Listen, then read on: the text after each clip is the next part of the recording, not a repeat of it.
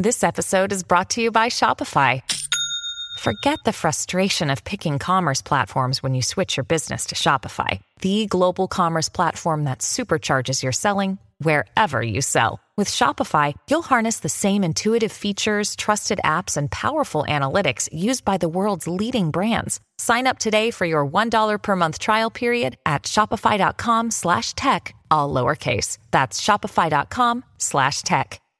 This is Optimal Living Daily, episode four hundred twelve, Why You Must Be Patient with Self-Conditioning, Part two, by Steve Pavlina of steve pavlina dot com. And I'm Justin Malek, the guy who's been reading blog posts to you every day, including holidays, for over a year. This is with permission from the authors, by the way. Sometimes I'll read from books, but mostly blogs. And today is actually a continuation from yesterday because the post was a little long. So you might want to check out episode four eleven before hearing this one. Otherwise, it's going to be a very strange episode for you. And with that out of the way, let's get right to the second half of the post and continue optimizing your life.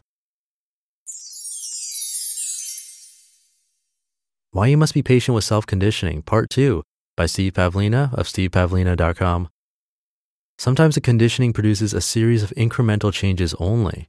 Other times it leads to a sharper tipping point. Several weeks ago, I had an epiphany. I up and decided to close and delete all my social media accounts. It was very clear that I needed to do that. But just a few days earlier, that decision wasn't clear at all. However, I was doing months of almost daily conditioning leading up to this decision in the form of video priming, and quitting social media aligned closely with the conditioning I was doing. It took a while, but eventually that conditioning became strong enough that new thoughts, feelings, beliefs, and behaviors became dominant. And those patterns made it very clear that it was time for me to move on from social media. Since I've continued to condition similar patterns after dropping social media, now the new patterns are even more dominant, and the decision to drop social media seems even more obvious in retrospect. I wonder why I didn't do this years ago. It's fascinating how daily conditioning can reprogram our minds and how the effects seem to grow exponentially over time. On any given day, such conditioning looks like it's having no effect. But when you look back several weeks, you'll often see some obvious and profound effects. Maintenance conditioning. Even after achieving a new goal or installing a new habit, I often find it necessary to continue with some form of the mental conditioning that got me there in the first place. When I don't do this, I find myself backsliding.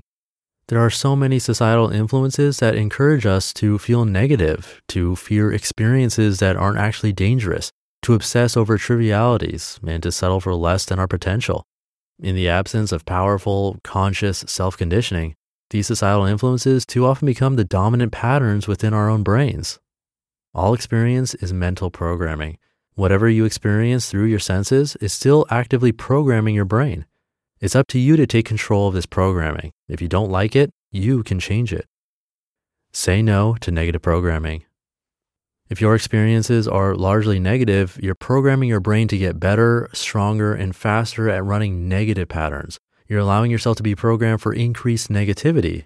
That's a very bad idea. Please never do that to yourself. If you see this happening to you, run. Taking in daily positive input is wonderful. Definitely do that. But it's imperative that you also stop allowing negative patterns to continue programming you. If you're noticing those patterns at all, they're definitely programming you. Telling yourself, I'm not being programmed, or I can rise above this, doesn't actually work. If your eyes see it or your ears hear it, then those patterns have already gotten into your brain. While you cannot delete old patterns, unless you get yourself surgically lobotomized, you can overpower them with positive patterns, but you need to turn off the negative input first. Just as with positive programming, you won't usually notice the effects of negative programming, except when you look back to a time when the negative programming wasn't there.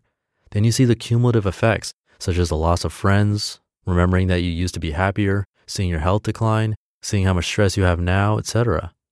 People sometimes ask me how I deal with negative-minded or critical friends or family members. I respond truthfully that I don't deal with such people at all. If we can't relate to each other on the basis of mutual respect and mutual support, then I don't have such people in my life, regardless of whether they're blood relatives or were once close friends. I understand that everyone has a bad day now and then, and that's completely forgivable. But if they opt to wallow in negativity as their default pattern and try to relate to me on that basis, they're out. To do otherwise would mean deliberately subjecting myself to ongoing negative programming, and that seems like a very foolish thing to do. I have better and more interesting things to do with my life. Fighting internally with your own brain doesn't seem like such a bright idea, unless you're a masochist and love struggling with self-sabotage. I think it makes more sense to regard your brain as your best ally. Give your brain quality inputs, that is quality programming, and you'll discover that your brain can be a very powerful and supportive ally. If you find yourself feeling stuck dealing with negative-minded people, let me remind you that you're saying yes to that. Silent approval is still approval. You have better options than to let people negatively program your brain. Positive conditioning doesn't take root in poisoned soil. Opt out of the negative conditioning you notice in your life first. If you have to fire a bunch of people, make it so. Then start conditioning yourself with positive thoughts, feelings, beliefs, and behaviors that align with your desired path. And most of all, be patient. The numbers I shared earlier are just made up for the sake of example. The important observation I want to stress is that daily personal conditioning requires consistent and patient practice to create change. You'll often see little or no effect at first, but if you're taking in positive input, rest assured that it's already affecting your brain. If your eyes are seeing it or your ears hearing it, then your visual or auditory cortex is processing it and your neural network is changing. It will take time for these changes to become consciously observable. Eventually, this daily conditioning can produce some truly powerful results, which often resemble patterns of exponential growth.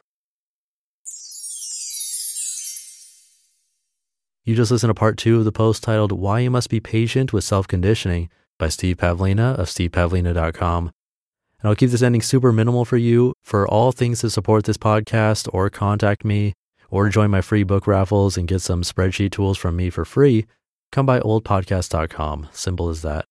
And thank you so much for being here and listening consistently with me. It means a lot. And while I do occasionally get negative feedback about an episode here and there, they're not perfect. But the nice things I hear far outweigh those. So I really appreciate the comments, sharing the podcast with friends, and all your support. I can't believe I've been able to make this work for a year and with four podcasts, and that's all thanks to you continuing to listen. Have a great day, and I'll be back tomorrow with a post from Leo Babauta of Zen Habits. I'll see you there, where your optimal life awaits.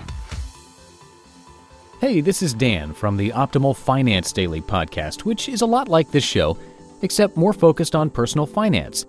Justin handpicks the best posts he can find from blogs and authors like Ramit Sethi, Mister Money Mustache, and more, and I read them to you five days a week. So if you enjoy this podcast, come on over and subscribe to Optimal Finance Daily too. And together, we'll optimize your financial life.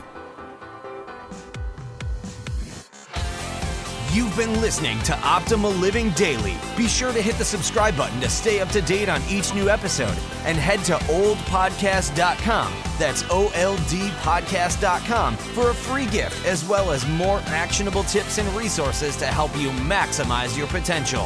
Thanks for joining us, and remember, your optimal life awaits.